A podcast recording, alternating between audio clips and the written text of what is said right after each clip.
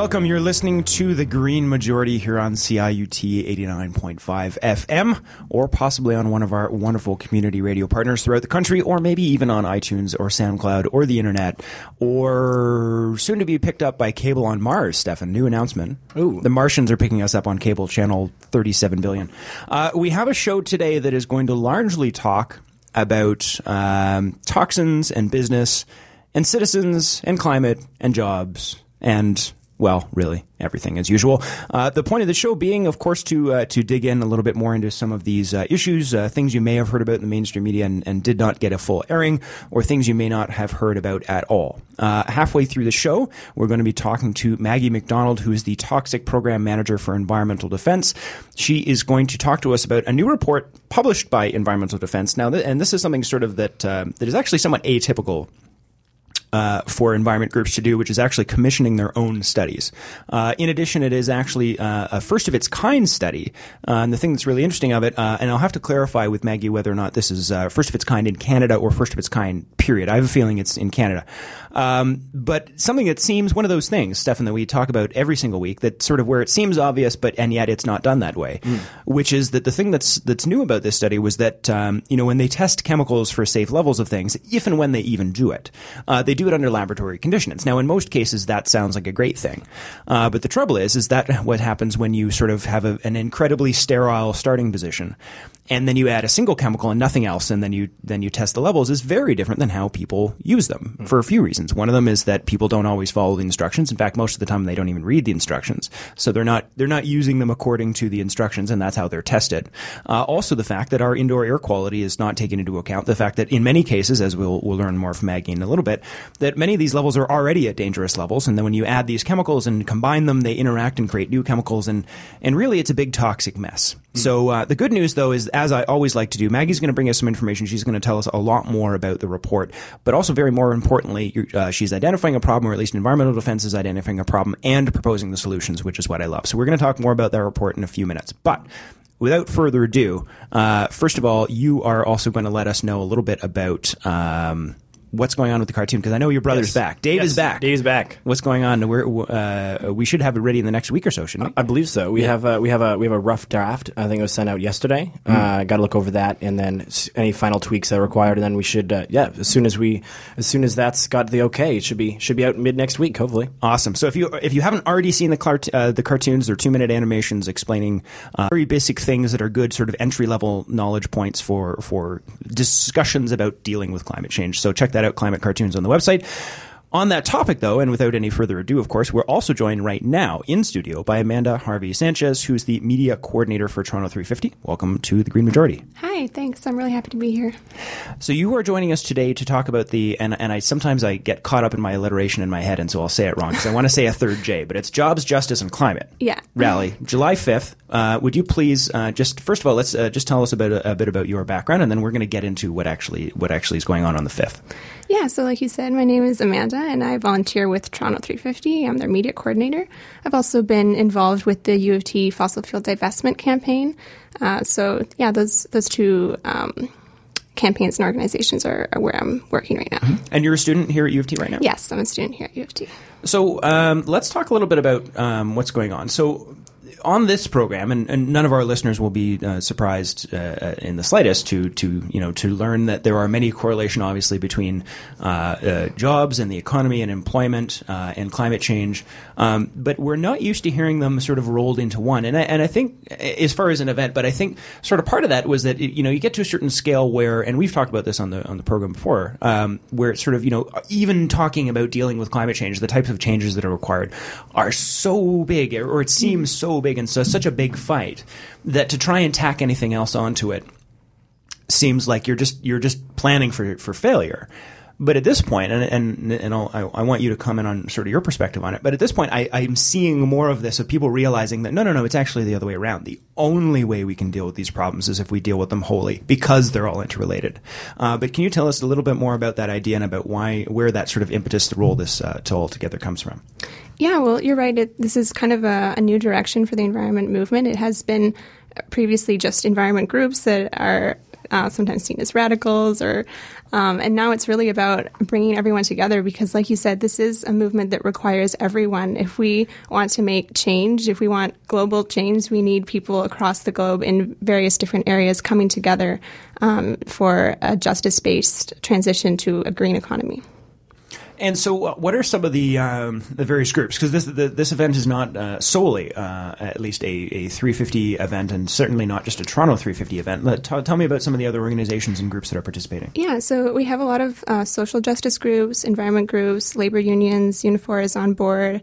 Um, a lot of Indigenous groups that are frontline communities. It's really a huge coalition. It's the first time in Canada that we have such a diverse coalition. So it's it's really exciting.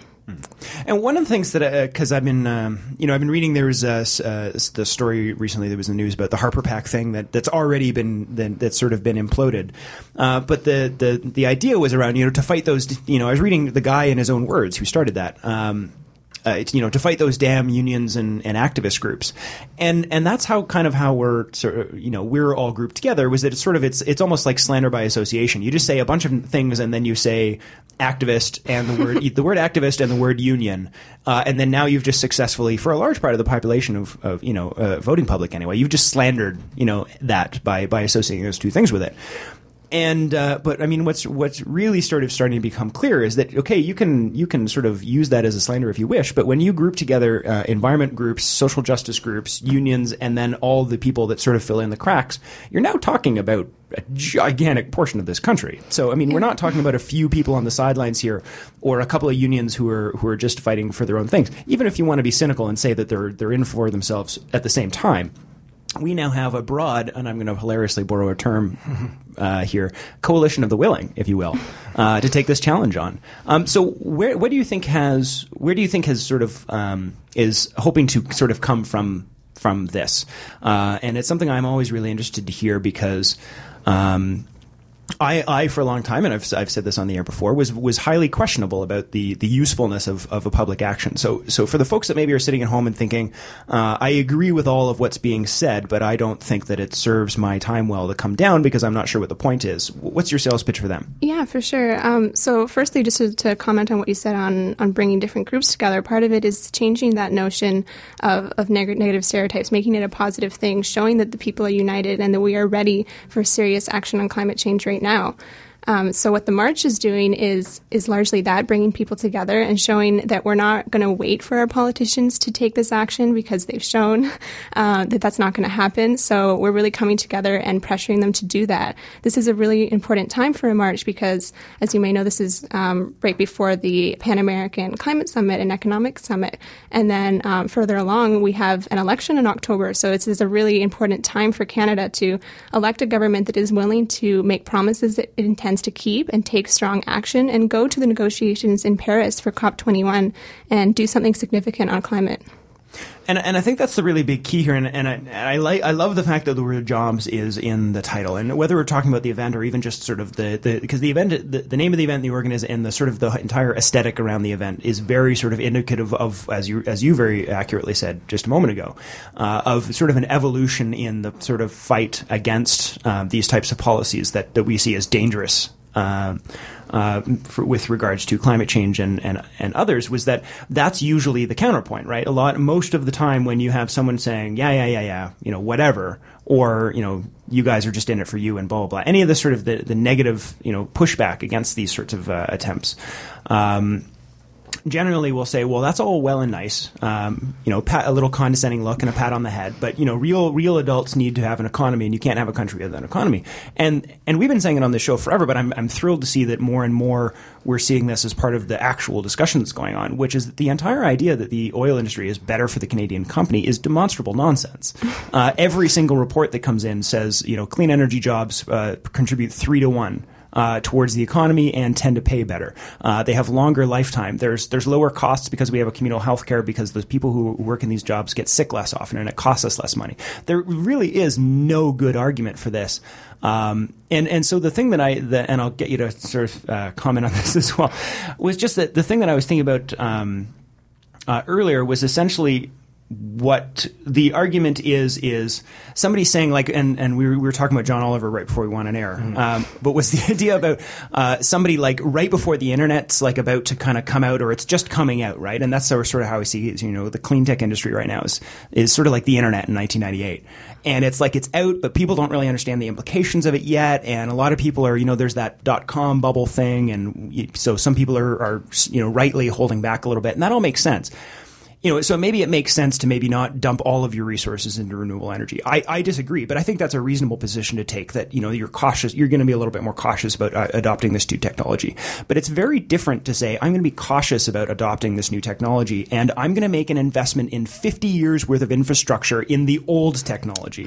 Is just a lunatic position. Like I just I just don't understand. I don't, Yeah, no, I agree completely. Like you covered a lot of the points there. Yeah, I mean, one of our big messages with this march is that we want an economy that's good for people and the planet. We're tired of people telling us that we have to choose between jobs and climate action, and we believe that we don't have to choose. If anything, we can actually create thousands of more jobs by investing in renewable energy. And this is actually an opportunity for Canada to be a leader in climate action. And I don't want to see us get left behind because the rest of the world is going to change. And if we don't, we're just going to get left behind.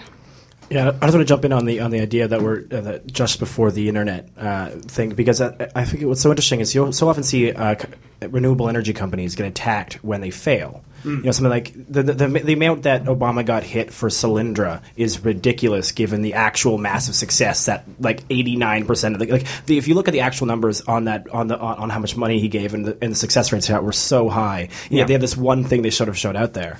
it's like saying you made 100 investments and one of them didn't make you money, and go like you're a terrible investor. Exactly. And, and, and the entire industry that you're investing in is useless.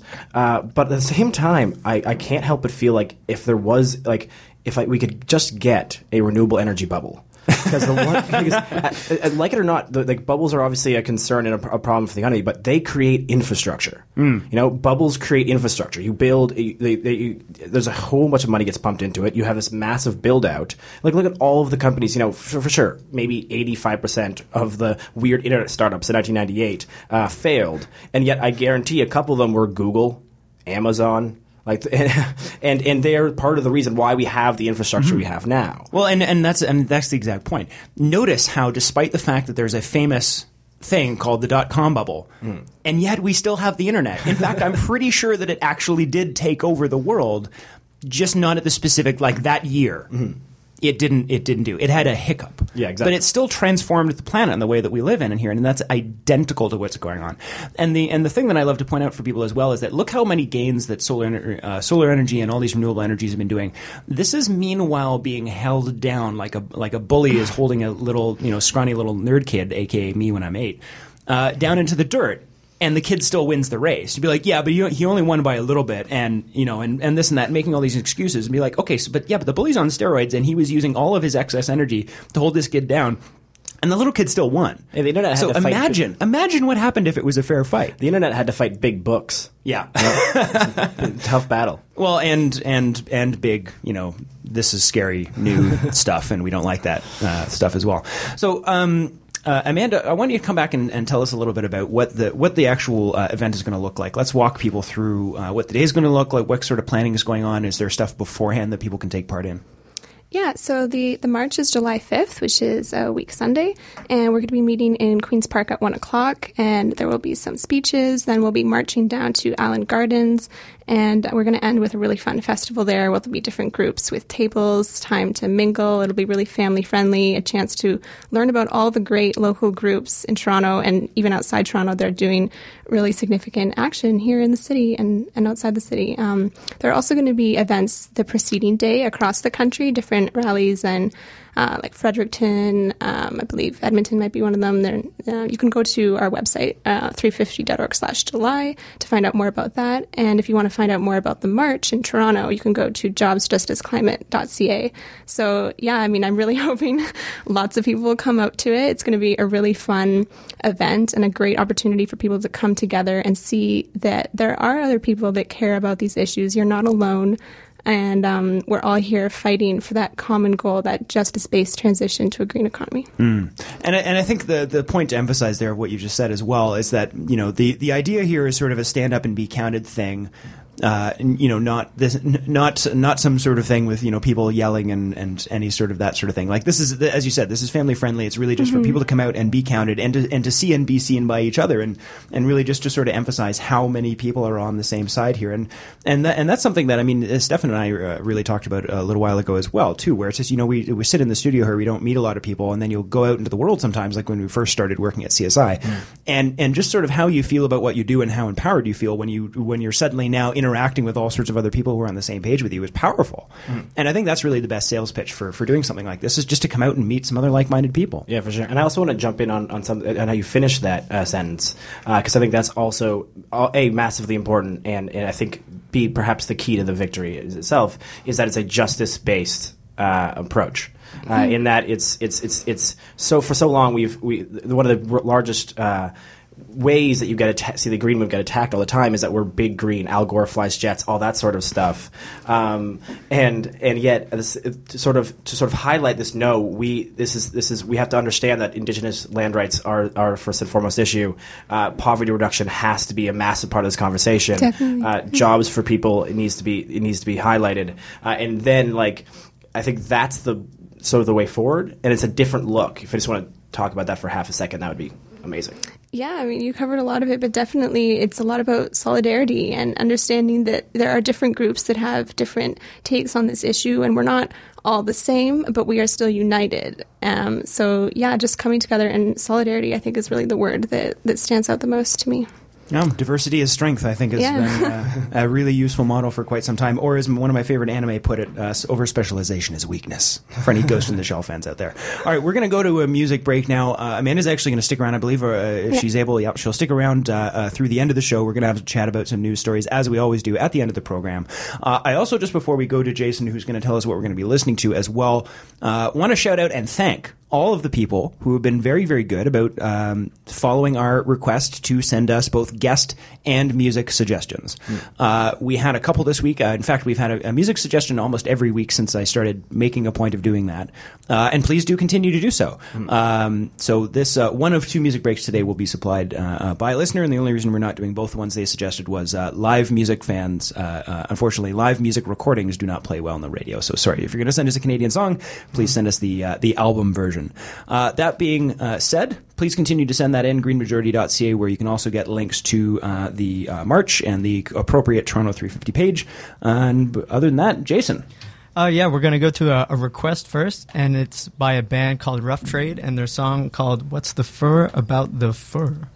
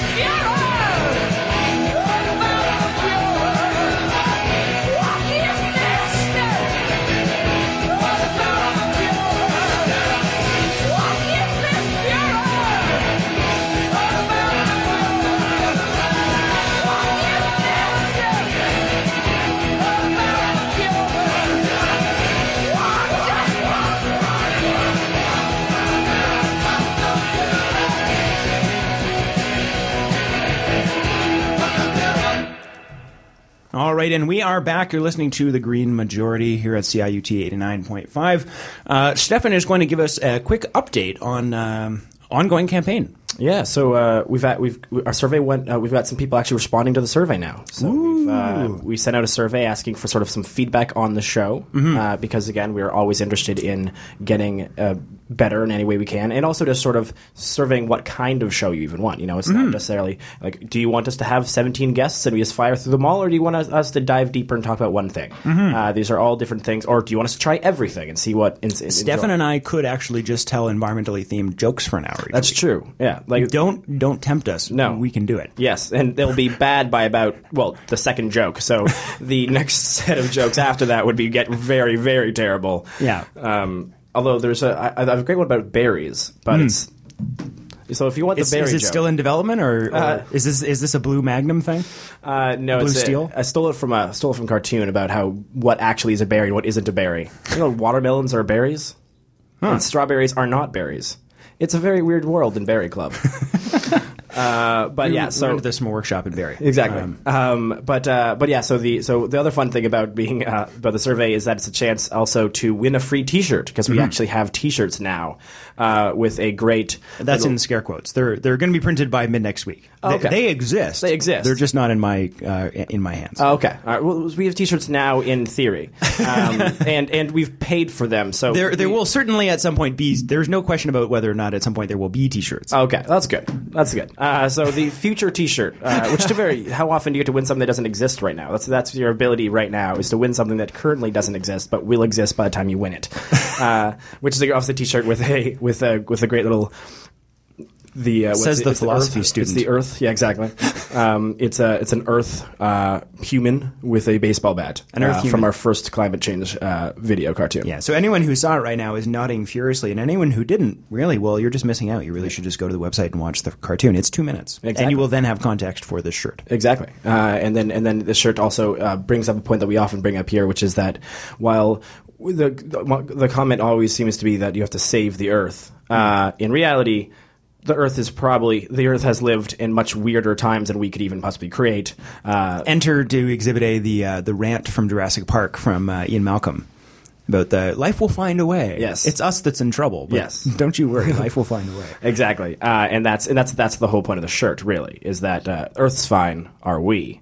Uh, and then the and then of course the other way to get that survey is in part to join our mailing list uh, because our you get you get fun little emails from us from time to time, which basically gives you updates of what we're doing and links to all our cartoons. Yeah, so it's it's it's basically it's it's like uh, the public newsletter. There's another one uh, that we have uh, for people uh, who are involved with the cartoon, um, but uh, the, basically the public one is we just I just link and summarize each of the shows. There's maybe a maybe a paragraph of, of verbal update on stuff that's going on, and then just basically links to everything that we've done that month. So it's a great way to stay involved.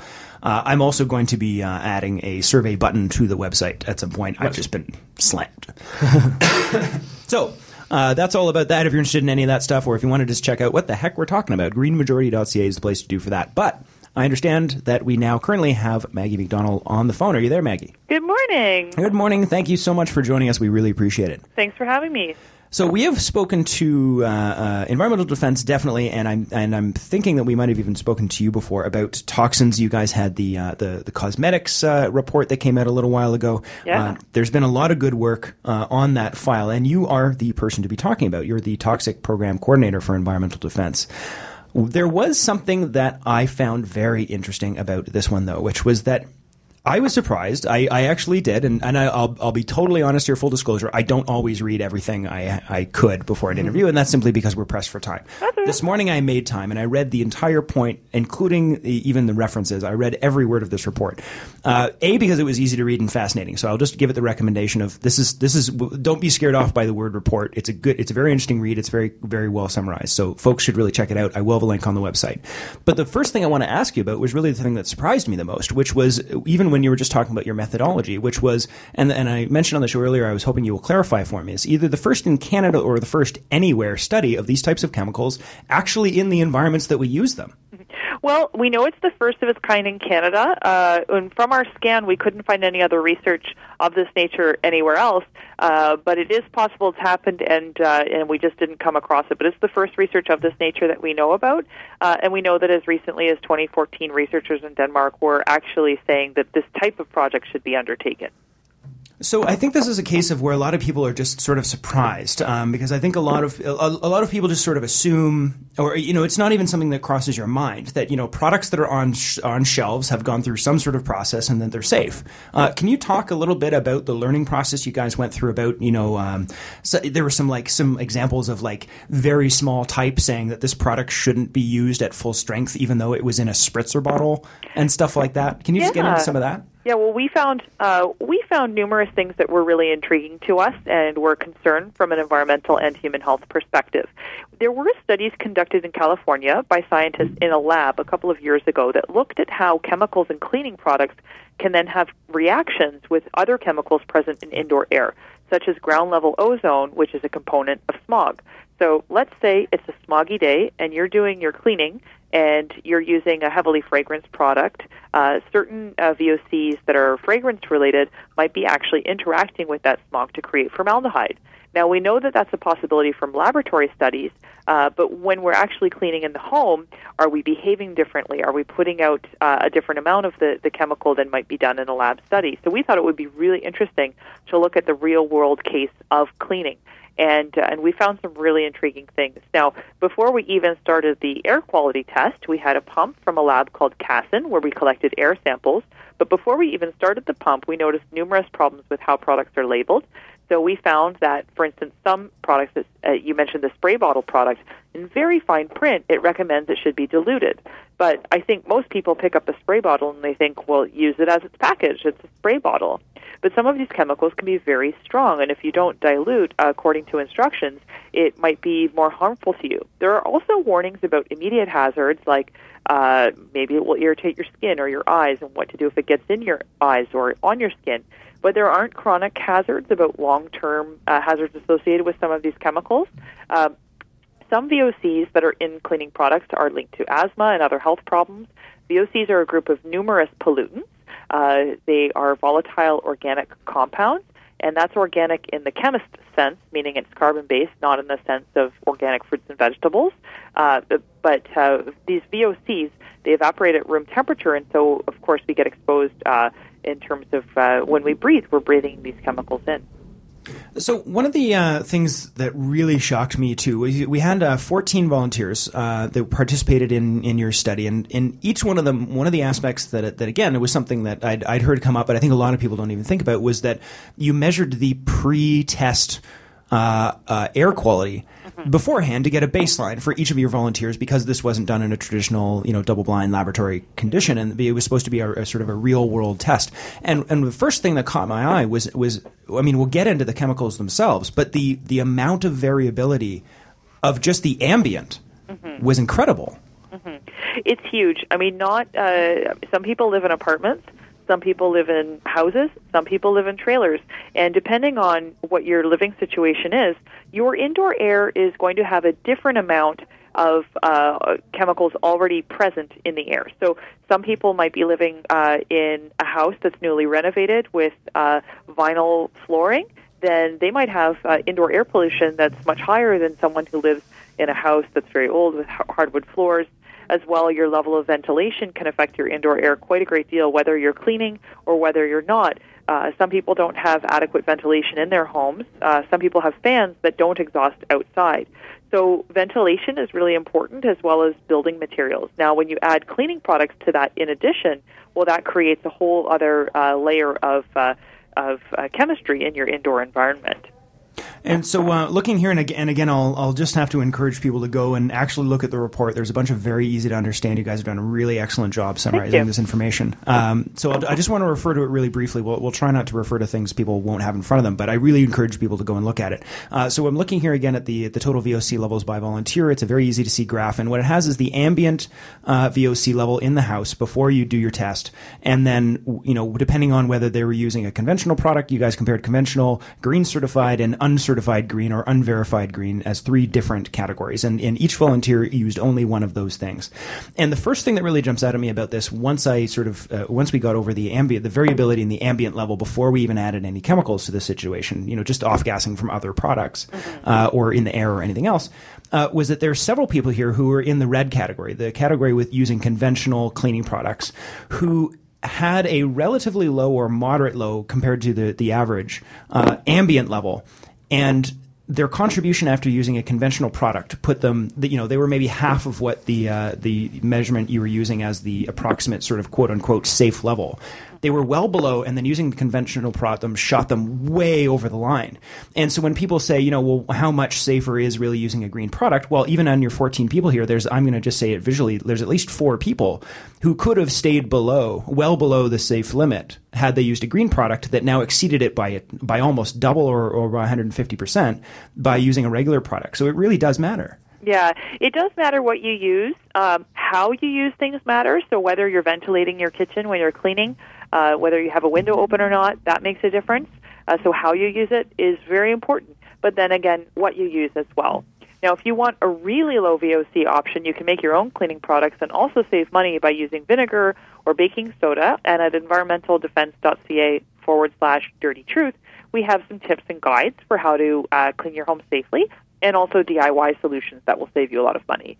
Um, but if you uh, if you are using store bought products, it's really good to check out the labels beforehand. Um, there's products that claim to be green, but then they don't tell you what's in the product. They won't say what their ingredients are. So how do you know what's really going on there? And then there's products that are certified green, meaning they participate in some kind of uh, some form of eco certification process from an outside body. So there's several brands that do that, and they fully disclose their ingredients. So you can actually find out what's inside because there isn't just the question of whether something is environmentally friendly. It's also do you have allergies?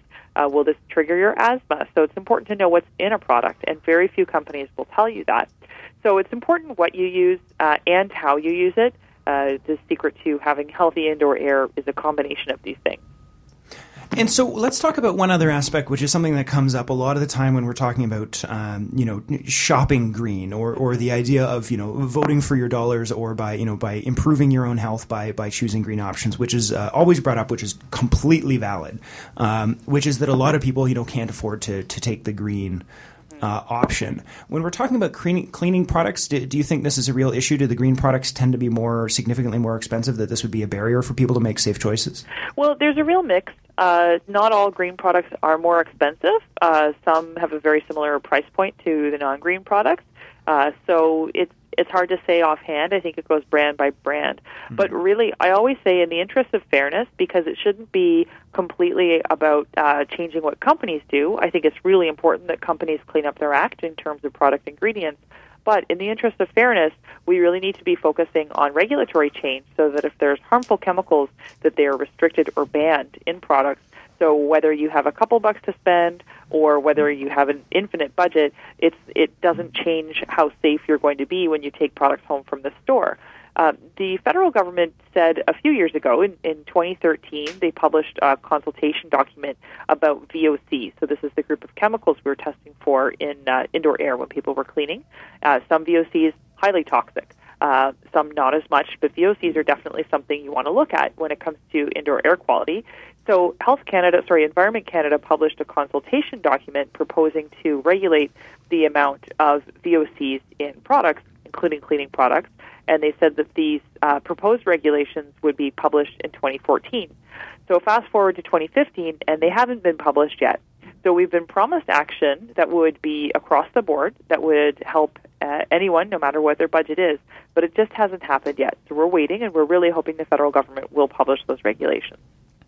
So I think a, a, lot of the people, I think what they think about this again. I was sort of coming back to my earlier thing. I, I, think a lot of people think about this about you know there's there's a certain amount of protection in place, and environment groups want to up that bar, but you know I'm not particularly. I, I haven't seen any immediate negative thing to my health, so they're probably overreacting or something like that. The reality is is that a lot of the time companies simply put out products and invent new chemicals and new compounds all the time, and we're endlessly mixing these endless new lists of new chemicals that are endlessly creating new combinations. It's it's a when you're talking about toxins and especially chemicals from consumer products, this is a really hard game of catch up you guys are playing. Can you talk a little bit about about that? About just the role of sort of companies developing these things all the time, and then you guys kind of have to run to catch up to to to find out what's going on and what they're actually putting in uh, on store shelves. Well, there's two things. There's uh, new chemicals are being introduced into the marketplace all the time. Uh, and there's also new research that's happening on old chemicals as well as new chemicals, where scientists are developing new approaches that tell us new things about risks associated with uh, chemicals in the marketplace. Now, we don't want to spread the message that all chemicals are bad. Obviously not. Uh, I've seen these posters that think they're making fun of environmentalists by saying that oh chemicals aren't bad. We would never say that, uh, but some chemicals are definitely bad for you. I mean, some chemicals cause cancer. Some chemicals can affect your hormonal system. So let's take a closer look at reducing our exposure to those chemicals and making sure that new chemicals introduced to the marketplace really endure some scientific scrutiny for their health and environmental effects before they're everywhere. So uh, we have a, a double-edged problem there. Now, under the chemicals management plan, there is work being done to uh, do research into the safety of chemicals as well as assess um, whether new activities pose new threats with chemicals. But we do find that uh, there are loopholes and things get around them all the time. In terms of new research that's been highlighted, we've also seen that um, it's not just whether chemical A or chemical B might affect human health, but mixtures of chemicals can also uh, affect human health as well. There was a recent study that just came out a couple of days ago. It was in the news that looked at um, uh, combinations of chemicals uh, when those chemicals are not harmful on their own, but when they're combined, then they can uh, pose an increased risk of cancer. So that's new research that came out uh, just this week uh, from the Halifax Group, a, a research group, uh, and this was published on CTV News. So it's worth looking into. Um, mixtures of chemicals, not just chemicals of their own, on their own, but of course we need a generally more precautionary approach when it comes to innovation, that's great. You want to introduce a new chemical, fabulous, but make sure that it's properly scrutinized for its health effects before it goes into the marketplace. All right. And so, uh, again, we're speaking to Maggie MacDonald, who's the Toxic Program Coordinator from Environmental Defense, if you're just tuning in. Uh, Maggie, one of the other things that jumped out at me a little bit uh, as well when you were doing this, and, and, I'm sort of teasing here a little bit, but um, I mean, you had 14 volunteers who were, you know, were doing uh, exposure tests to various chemicals and stuff. Did it, did at any point you feel like kind of bad about like, you know, making somebody use these chemicals that you were almost certain were, were bad for them? But, but I mean, at the same point, it's silly to say that because these are products people use every day. But I, I don't know. How did you feel about that? Well, we ask people not to expose themselves to something new and unknown, but to use the most popular cleaning products in Canada the way that they would clean on any given day. So for most people, they were using stuff that they might already use. Uh, so the real change, uh, the real thing they were subjecting, uh, we were subjecting them to, is the inviting uh, strangers into their home to do the scientific test, because often people were cleaning with real products that they would normally use, uh, but they're finding out something new about how unsafe those products are. And so, what sort of uh, what sort of things can be done? I, mean, I, I realize you were talking about you know we need to increase uh, some of the regulations around labeling and these types of things. Um, but sort of, what does that look like from a sort of a, a lobbying perspective, if you will? Like how how do we actually uh, get uh, governments to catch up? Is it uh, uh, simply a matter of you know we we need to label everything and then hope that people and then hope that we put out enough information about these chemicals that people are able to make their own informed decisions about it? Or what does sort of the best case scenario look like for you on this? We need improved product labeling, but we also need products to change. And we need products to change not just because companies want to do the right thing and show leadership. We also want government to step up and uh, make sure that everyone will be equally protected. And it's not just a matter of some green products are safer. Uh, so we have a petition on our website for uh, improved product labeling. And we also have a petition on our website to make sure that the federal government finally publishes those VOC regulations to make products safer. All right. Uh, and the very last thing I want to uh, ask you as well, Maggie, was what what was the sort of um, the the biggest takeaway as far as I know you had a, a number of people there and and uh, and that many of those folks um, had a variety of like living conditions. Is is there any advice you you can give to anybody who maybe they're listening at home right now and they and they just heard the discussion and and and maybe they're halfway on their way to their cupboard already to throw out some cleaning products. But the big part of what we were talking about there was that a big part of this is that it's what you use in combination with what's already in your home. Is there anything you can any advice you can give to people or any resources people can do to maybe go? Is there places where people can go and have their indoor air quality professionally checked or, or anything like that?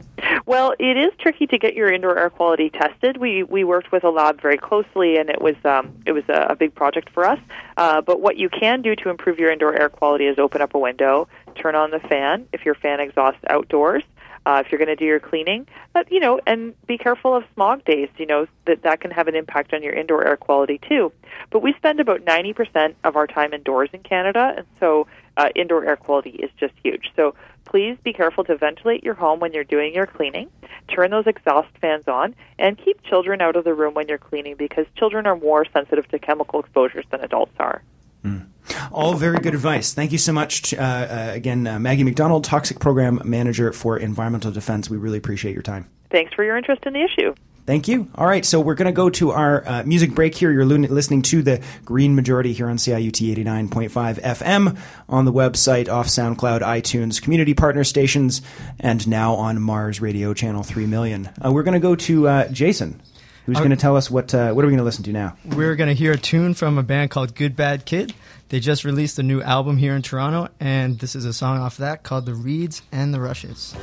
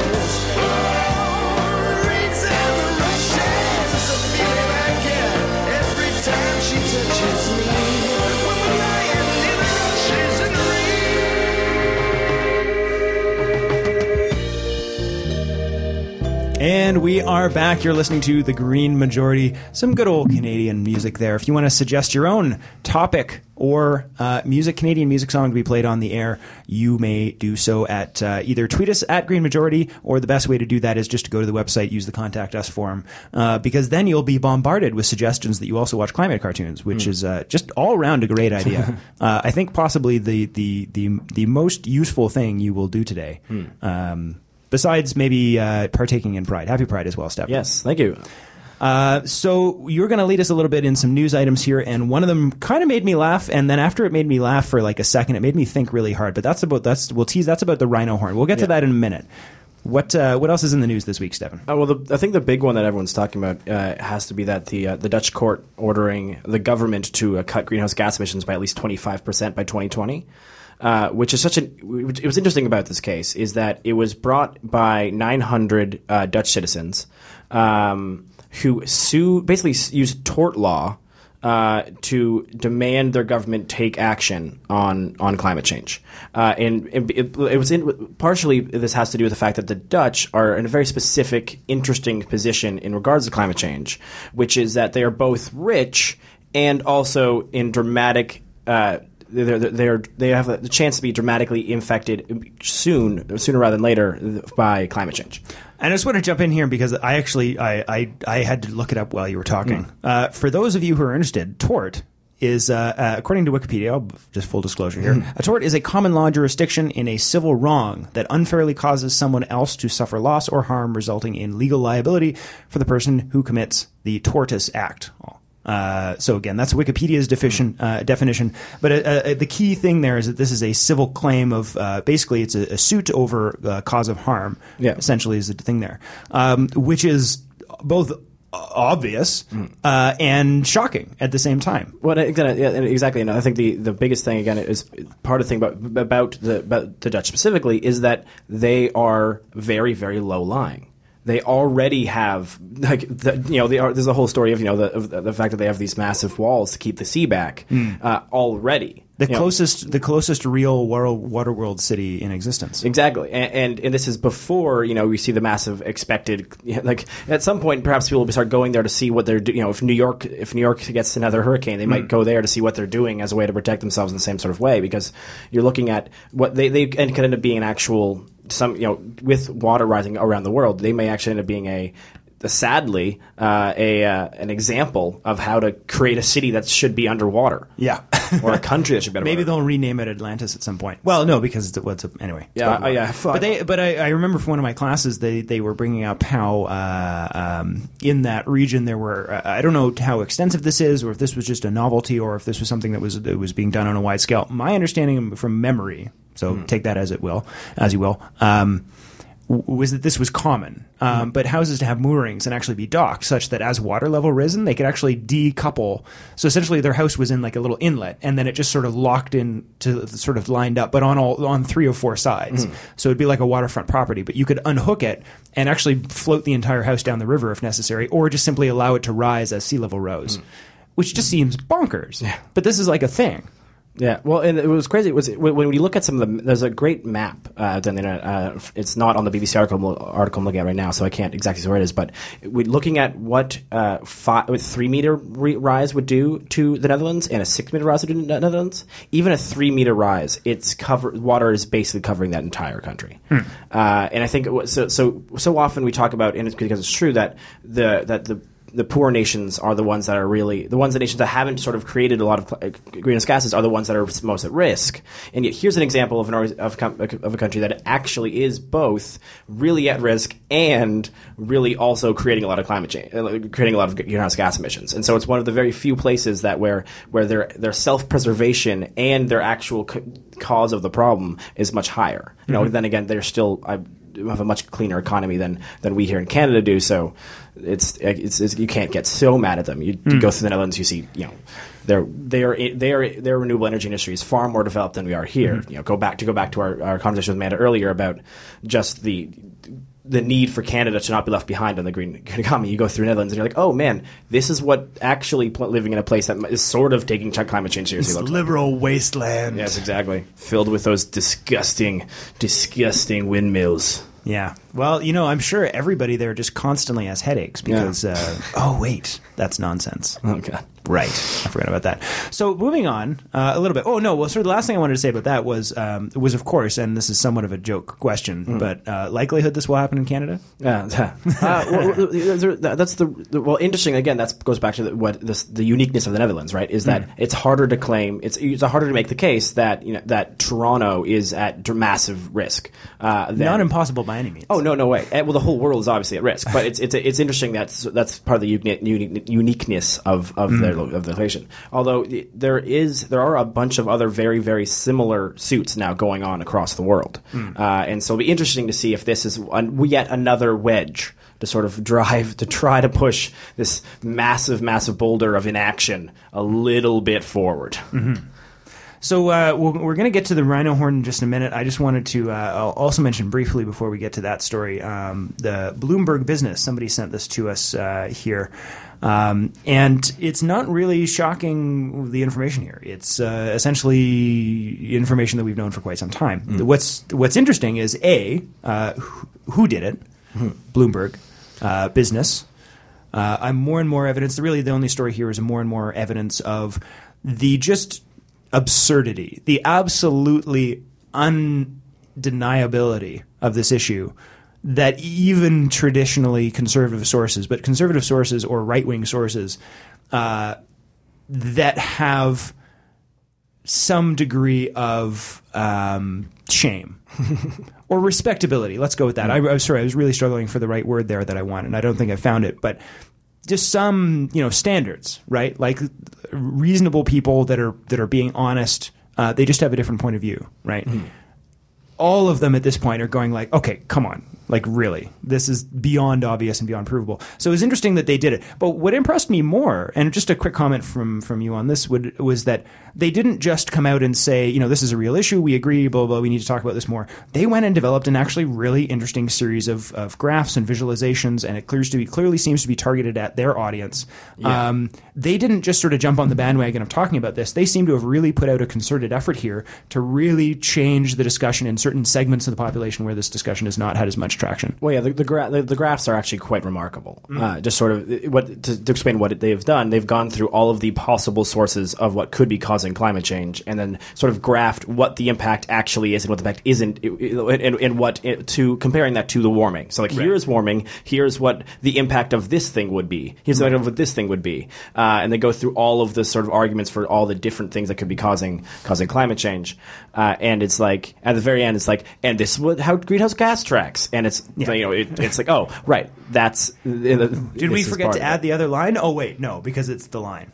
uh, yeah, actually, I'm at that now. So anyway, really worth looking at. I'll put that on the website as well. Again, I'm sure nobody listening to the show here needs to be convinced that climate change is real, but it might help you actually talk about it to some people, and, and maybe maybe it'll be a good resource for you know if you're speaking to someone there who you know maybe is is willing to have a discussion about it, but needs more information. I, I think this is an excellent resource, and I'd, we would like to officially commend Bloomberg Business News. Um, I'm sure, they'll, I'm sure they'll tweet their thanks to us. I'm sure they will. Um, You're welcome, Bloomberg. We've made you. yeah. Uh, y- you know, you know, don't spend don't spend all your money in one place. um, so we got about five minutes left. So anyway, just a, a kudos to them. The green majority thumbs up to Bloomberg this week on this one thing Yes. and nothing else. We're giving them the the, the green majority bump. because The green majority bump. That's what Bloomberg News. Yes. Five minutes left. Let's talk rhino horn. Yeah. Uh, so this is this is a story that is just interesting, uh, and it's it, it- it's a new it's a. Whenever anyone argues that like humans are so in, ingenious and we always find an ingenious solution to, to the problems, you, you know yeah yeah okay whatever. We also have the other things, and yet sometimes it's a thing where it's like huh okay.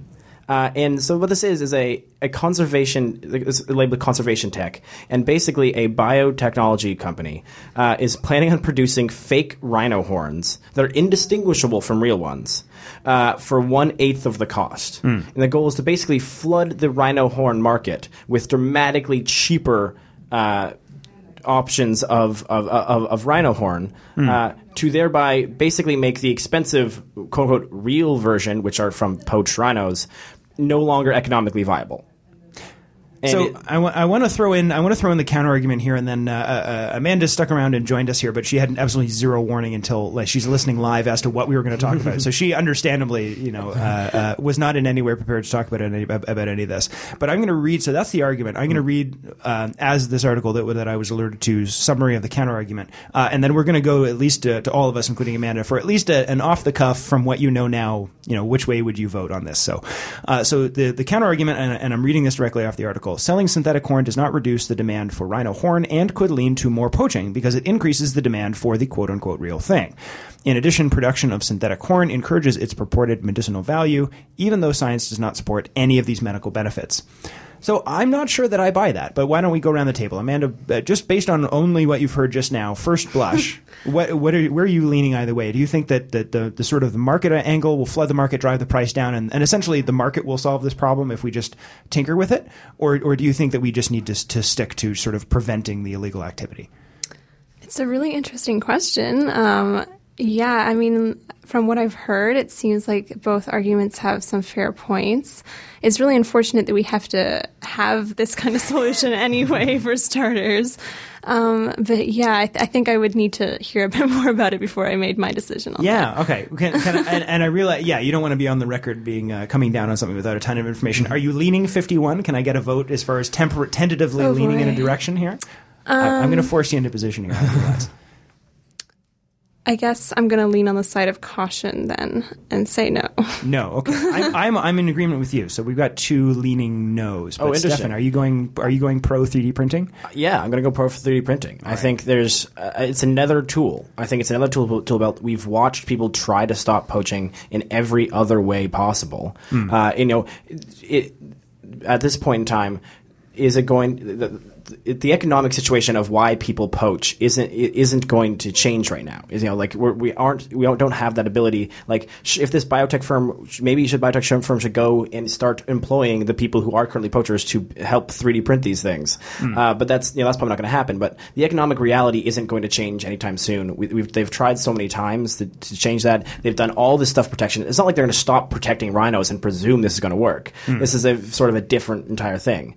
Um, I would be blown away if more people are convinced to try rhino horn if it's uh, if it's synthetic. Uh, and so I think it's another tool in the tool belt. I don't think I don't I I don't think it's going to. You should, our goal should not be to stop all poaching by synthetically creating everything you might poach and then just flooding every market with everything. Uh, but as far as a tool in the tool belt goes, I'll give it a I'll, I will I'll give it a cautious thumbs up. All right, we're basically out of time here. Uh, I will have to leave my reason for it. I actually have a very peculiar reason for being against it. You will have to wait and find out on the bonus show Oh. what I think about that because we're out of time. Greenmajority.ca is the place you can find out where you can get an access to the bonus show, learn about the survey and all the t-shirts. But other than that, we are flush out of time, folks. Thank you so much for listening. You've been listening to the Green Majority radio program here on CIUT 89.5 FM. We'll see you all real soon.